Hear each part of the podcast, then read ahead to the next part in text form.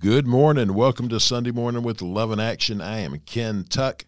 Thank you for joining me today. I pray everybody is doing well on this Christmas Eve. Christmas. It's a beautiful time of year, isn't it? Make sure that your focus is on Jesus. It's all about Jesus. And we need to celebrate Jesus every single day of the year. And let's don't get caught up in anything else. Let's get caught up in Jesus. Let's focus on Him and let's worship Him, not just today, but every single day of the year. He is worthy of all of our praise, all of our honor. He's worthy of all glory. He is the King of Kings, He is the Lord of Lords, and He has done everything for us. He has died for us. He has risen again, and He offers eternal life to all who will believe. So why wouldn't we worship Him every single day of our lives? Praise be to God. Hallelujah. He is good. He is awesome. He is mighty. We are in a series about seeing Jesus, seeing the Messiah throughout Scripture. And we have gone through the Old Testament. Again, we're hitting highlights and we're not taking a real deep dive, but we're, we're hitting highlights so you can see that the Messiah is prophesied about throughout the Old Testament and how he fulfills those prophecies in the New Testament. And the Messiah is such the key figure of the Bible. Jesus is the apex of the Bible because without Jesus, we have no hope. And the Bible is, again, it's the story of his plan of redemption for mankind. And you have to have the Messiah to have a Redeemer to redeem us and to cleanse us, to atone for our sins and bring us back into fellowship with the Father. Today we are going to look at, before we get into the New Testament, look a little bit at the intertestamental period, that time between the Old and New Testament. Many people call it the silent years, but it really wasn't all that silent. Now, God wasn't speaking to people through prophets at that time, but there was a lot going on at that time. So we're going to talk a little bit about that just because it's important to get the historical background and the historical context anytime we're reading the Bible. And as we move into the New Testament, we can better understand the context of how it was written, when it was written, what was going on at that time. So that's where we're going to get into today. But before we do, let's go to our Heavenly Father in prayer. Father God, we just want to give you praise, give you honor, give you glory. You deserve it all. Nobody deserves any glory, any praise, any honor but you. So, Father, we want to just stop and just say thank you. Thank you for loving us. And we just want to exalt you this morning. Father, you have done everything. You are the great creator. You've created this earth that we get to enjoy. You created the stars that we get to enjoy at night and the sun during the day. Lord, you, you created all. You created us in your own image, and you sent the Redeemer, your Son, to save us, to bring us back into the right relationship with you.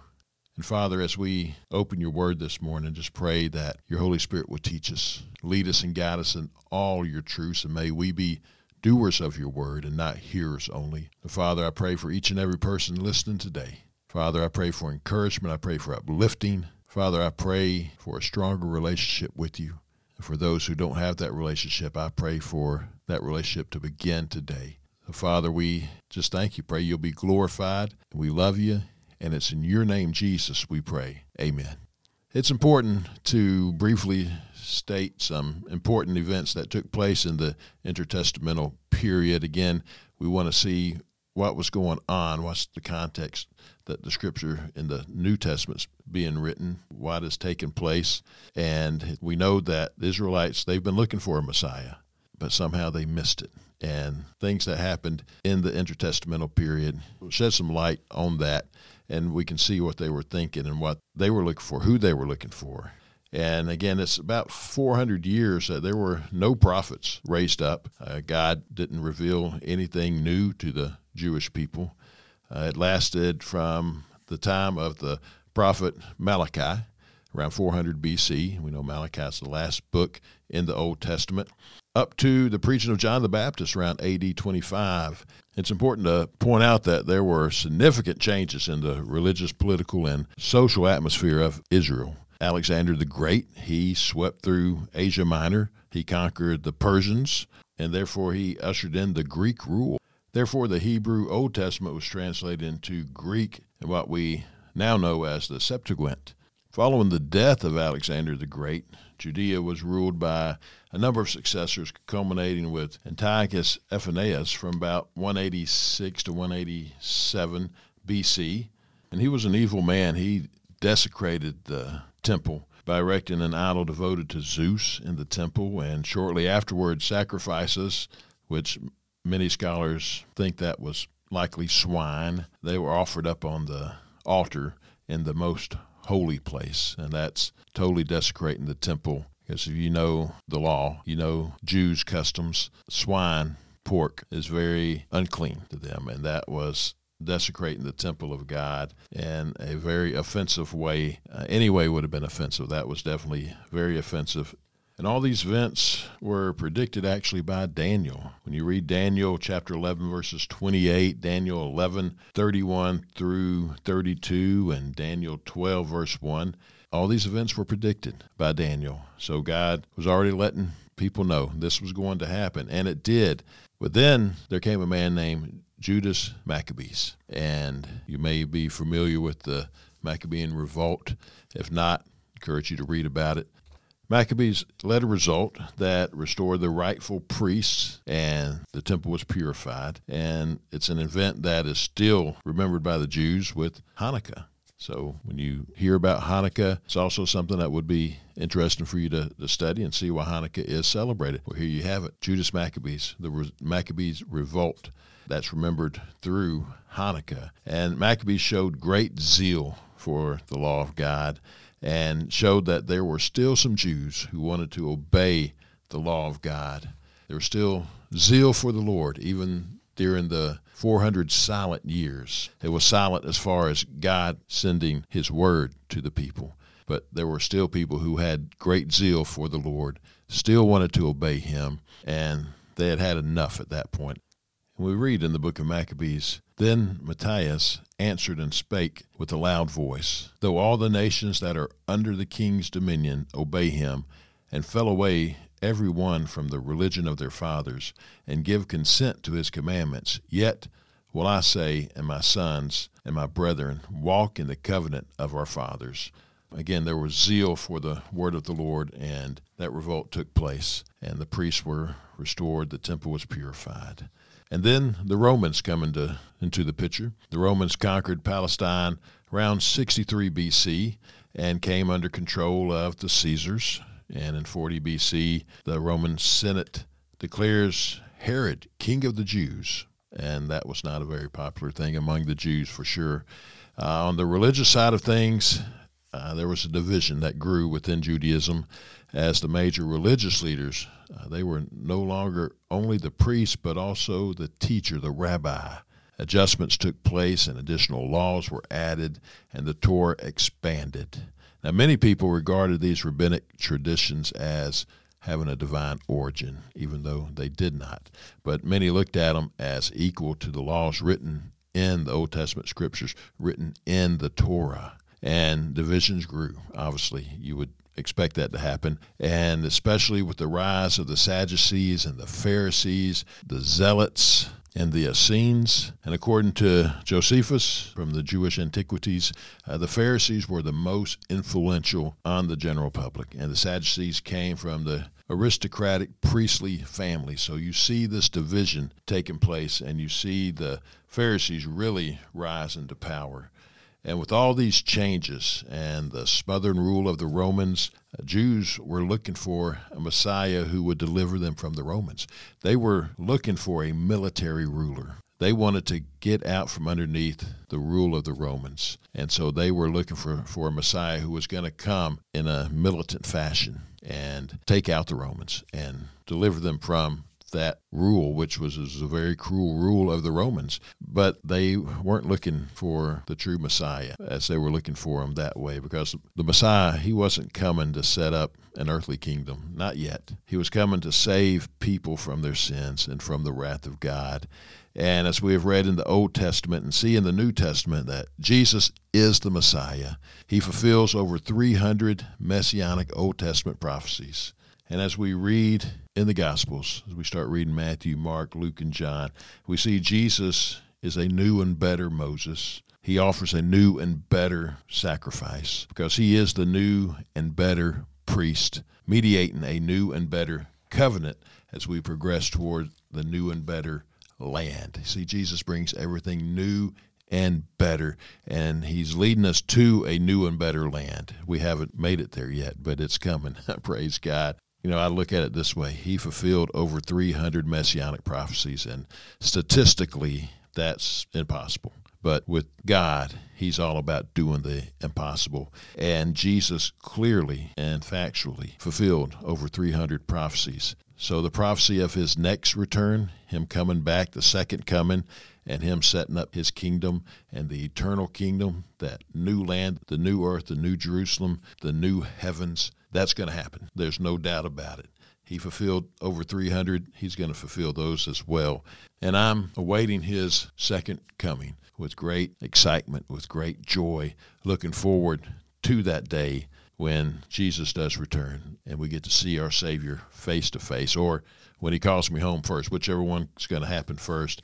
I am excited about either one of them because that means I'm going to see Jesus face to face. Praise be to God.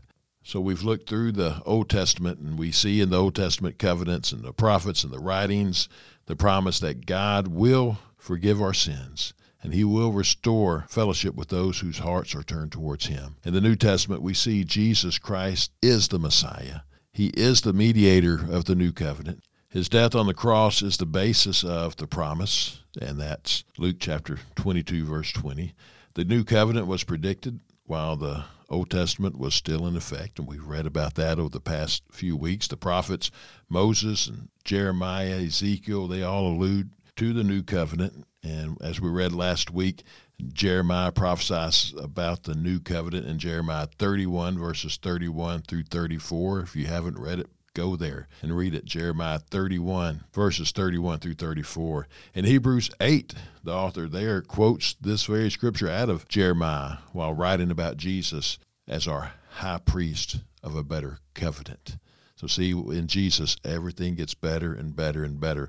Life gets better. Life here is hard. And even as a believer, you go through tough times. I sure have. I go through tough times ever since I've been saved back in 1989. From then to now, you better believe I've been through some tough times. But you know what? With Jesus, He makes it better. And He gets me through each and every one. And He will get you through each and every tough time, too. Just trust in Him and believe Him. So let's go into the New Testament now and let's look at Jesus the Messiah in the Gospels. And of course, in the Gospels of Matthew, Mark, Luke, and John, Jesus is everywhere. That those Gospels are about Jesus. They're about the Messiah. And they proclaim and prove in their writings that that Messiah is Jesus. And the Synoptic Gospels, which is Matthew, Mark, and Luke, they detail the life of Jesus. They're showing his teachings, his miracles, and most of their writings focuses on his last week in Jerusalem, then his death, burial, and his resurrection. And we read prophecies being fulfilled of the virgin birth in Matthew chapter 1 verse 23 and that was prophesied in Isaiah chapter 7 verse 14. Jesus his identity as the son of man. We read that last week in Psalms chapter 2 verse 7 and we see that fulfilled in John chapter 1. I think it's so fascinating too and I believe I mentioned this when we were talking about the Messiah in Genesis, seeing him in Genesis, how Genesis, first book of the Bible, starts out with in the beginning. And then the Gospel of John starts out with, in the beginning. And Jesus gives us a new beginning. Because where Adam and Eve, they fell to the temptation of Satan and sin came into the world and separated us from the Father. Well, Jesus comes in to take our sins to the cross and give us a new beginning, a new life, that we can live life like God created us to live to begin with. And that's a holy life, consecrated, set apart for Him, dedicated to Him and live with our God forever and ever. So there is a new beginning in Jesus. We become a new creation. 2 Corinthians chapter 5 verse 17. We become a new creation in Jesus. So everything's new with Jesus, new and better. We read about the Spirit, the Holy Spirit resting on Jesus in John chapter 1 verse 32, and that fulfills Isaiah 42 verse 1.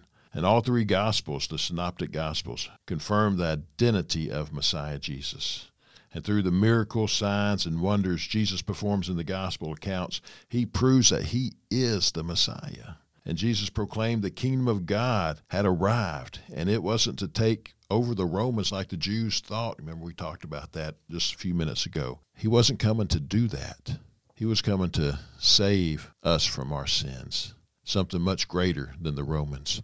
Sin separates us from God. But Jesus was coming to provide salvation, restoration of man's relationship with the Father, which will culminate in the physical kingdom that Jesus refers to in Matthew chapter 26 and uh, also in Matthew chapter 24, Mark 14. And let's look at Matthew 26, 64. Jesus says, You have said so, but I tell you, from now on you will see the Son of Man seated at the right hand of power and coming on the clouds of heaven. So Jesus is telling right there that he is the Messiah. He is going to be seated at the right hand of God, and he's going to be coming on the clouds. He's coming back to set up his eternal kingdom. And we also read in one of Paul's letters, uh, we go to Titus chapter 2, verse 13. Paul writes, Waiting for our blessed hope, the appearing of the glory of our great God and Savior Jesus Christ. He's came to redeem us, and he's coming back again to set up his eternal kingdom, as we've read about throughout Scripture, and especially within the Davidic covenant, as you might remember as we were reading the covenant that God made with David and all the prophecies that came from that covenant. We see Jesus now, he's fulfilling all those prophecies. And when we look at John's gospel, we see that it's it's a different gospel than the synoptic gospels Matthew, Mark and Luke. But in John, he focuses more on the lordship of Jesus. In the first three Gospels, the Matthew, Mark, and Luke, they provide something like a photograph, photograph of Jesus, while John provides what would be more like an artist portrait. He really dives into the lordship of Jesus. He shows Jesus is the light of who Christians knew him to be after his resurrection. I often tell people when they first come to the Lord to read the Gospel of John first. So I really want them to see that Jesus is Lord. The other Gospels do a phenomenal job as well. It's not that they're not worth reading first, but I just always lead people to John and then tell them to go to Luke after that and then read through Acts and then the rest of the New Testament, then come back to Matthew and Mark. But just read the Bible. if you want to start in Matthew, start in Matthew. Uh, you're going to see Jesus and you're going to see the miracle signs and wonders that he did to prove that he's the Messiah. And when you get into John, you see this, a beautiful picture of our Lord and Savior Jesus Christ and see how he truly is the light of the world, sent from God to redeem us, to save us, to bring us back to the Father. And all four Gospels, they show Jesus as the suffering servant, which Isaiah 53 prophesied. And all four Gospels show that. And so Isaiah 53 is fulfilled in all four Gospels. And this theme of the Messiah as the suffering servant is also written about in 1 Peter chapter 2, verses 21 through 25. And let's go to that. And of course, this is another eyewitness account because Peter, being one of Jesus' disciples and ends up being the leader of the disciples, this is a first-hand account that if anybody writing about Jesus knew about Jesus, we know that Peter definitely did. And so let's go there. First Peter chapter 2.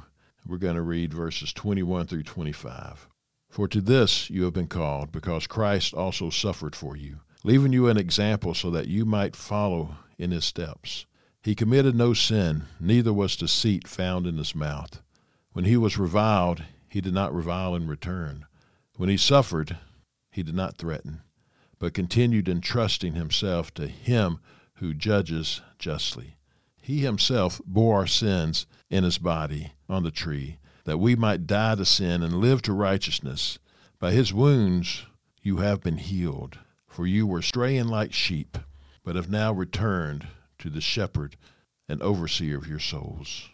So I want to point out there, by his wounds you are healed. He's talking about we were saved from our sins. He has saved us from our sins. He took those wounds on the cross. He took those that beating. He took those nails in his hands and in his feet to bear our sins, to suffer the penalty that we deserved. And so Peter writes that. And then we can also look at the Apostle Paul in Philippians chapter 2, verses 5 through 11. And let's read that. Have this mind among yourselves, which is yours in Christ Jesus, who, though he was in the form of God, did not count equality with God a thing to be grasped, but emptied himself by taking the form of a servant, being born in the likeness of man, and being found in human form, he humbled himself by becoming obedient to the point of death, even death on a cross. Therefore, God has highly exalted him and bestowed on him the name that is above every name, so that at the name of Jesus every knee should bow in heaven and on earth and under the earth, and every tongue confess that Jesus Christ is Lord to the glory of God the Father. Praise God. Amen.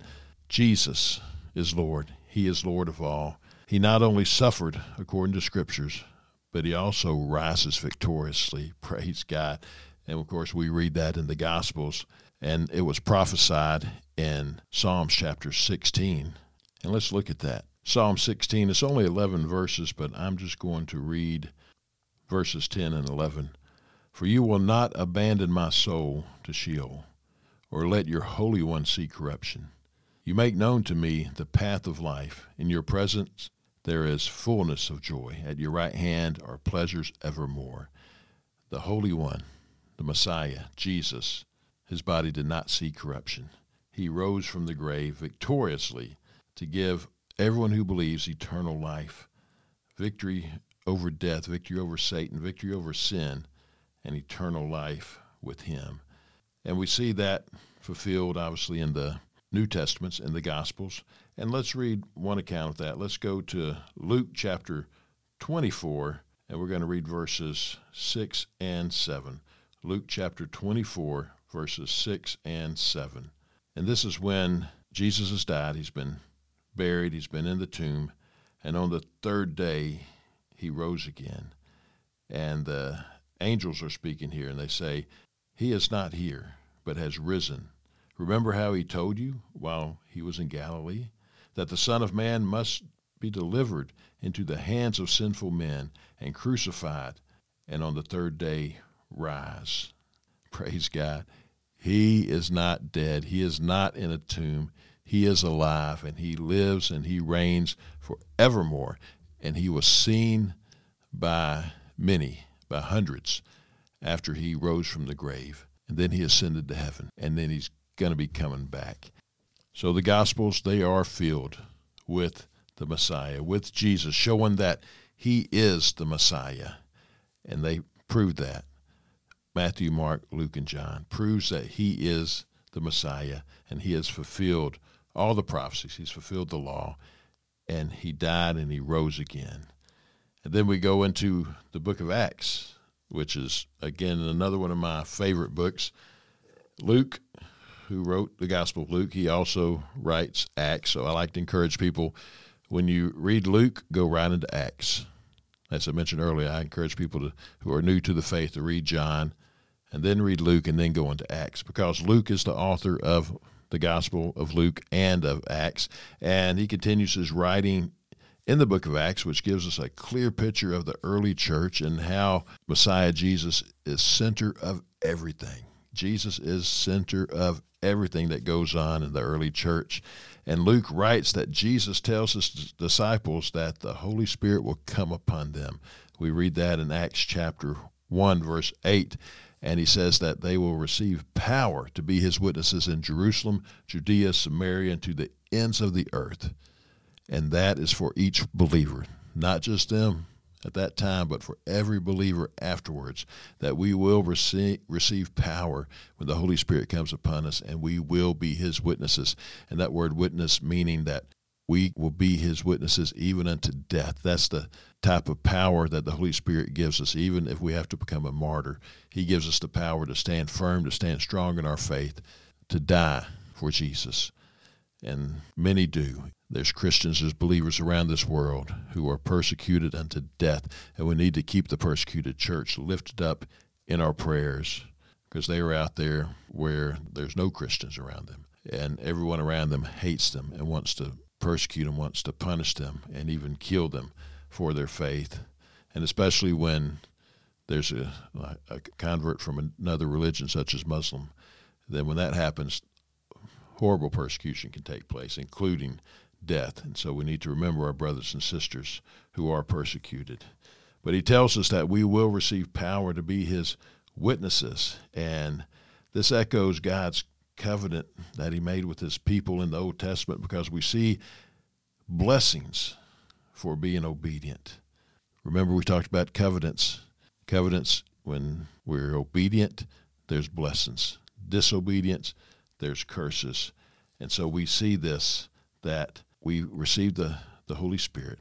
And so we have the power. Now, when we go out to do the Lord's work, to tell people about Him, to make disciples, there's blessings involved with that. We don't do it just for blessings. We do it because we love Jesus, but He's going to bless us. And we see that they obeyed Him and they were filled with the Holy Spirit in Acts chapter 2 because they obeyed Him. They waited. So the blessing of the Holy Spirit came and they were filled again because they were obedient. And we see them filled with the Holy Spirit, and that fulfills a prophecy from the Old Testament in Joel chapter 2, verse 28, where Joel writes, And it shall come to pass afterward that I will pour out my spirit on all flesh. Your sons and your daughters shall prophesy. Your old men shall dream dreams, and your young men shall see visions. So, another Old Testament prophecy being fulfilled right there in Acts chapter 2. And the understanding of the Messiah in Acts links his earthly life with what happens afterward in the lives of the apostles. They preached and teached how Jesus fulfilled the law and the prophets, using Old Testament scriptures to prove their point, such as when Philip encounters the Ethiopian eunuch and he's the Ethiopian is reading from scripture but he doesn't understand so Philip explains to him the Ethiopian is reading in Isaiah is Jesus, the Messiah, and how that prophecy was fulfilled. So, time and time again, you see the early church, they're using Old Testament scripture to prove Jesus is the Messiah. And we are out of time. We're going to end right there. And I hope this encourages you to pick up your Bible and start studying, start reading it. You know, we're coming up on a new year. And what a great time to intentional to be intentional about reading and studying the Word of God and just get into it. Read about the Messiah through the Scriptures. Read about how much God loves you. That's what the Word is about. He loves you so much. He loves us so much that He sent His one and only Son. Is He your Savior and Lord today? If not, call out on the name of Jesus. Call on the name of Jesus and you shall be saved. Romans chapter 10, verse 13. Romans chapter 10, verse 9, Paul writes, Confess Jesus as Lord and believe in your heart that God raised him from the dead and you will be saved. So I just pray that you will call out on Jesus today. Let him into your heart. Let him save you. Let him be your Savior. He's already Lord, whether you want him to be or not. He's Lord of all anyway. But confess him as Lord. He loves you so much. And what an awesome year it will be. What a, what a way to end this year by giving your life to Jesus. If you have any questions, feel free to call us at Love in Action 334 494 4995. Best way to get up with me, though, is email ken.tuck at loveinactionministries.com. God bless you. Hope everybody has a wonderful Christmas, wonderful New Year coming up. And just know that as you go through this time, and we enter into a new year that Jesus loves you so very much. And I pray that the Lord will bless you and keep you. May the Lord cause his face to shine upon you and be gracious unto you. May he lift up his countenance upon you and give you peace.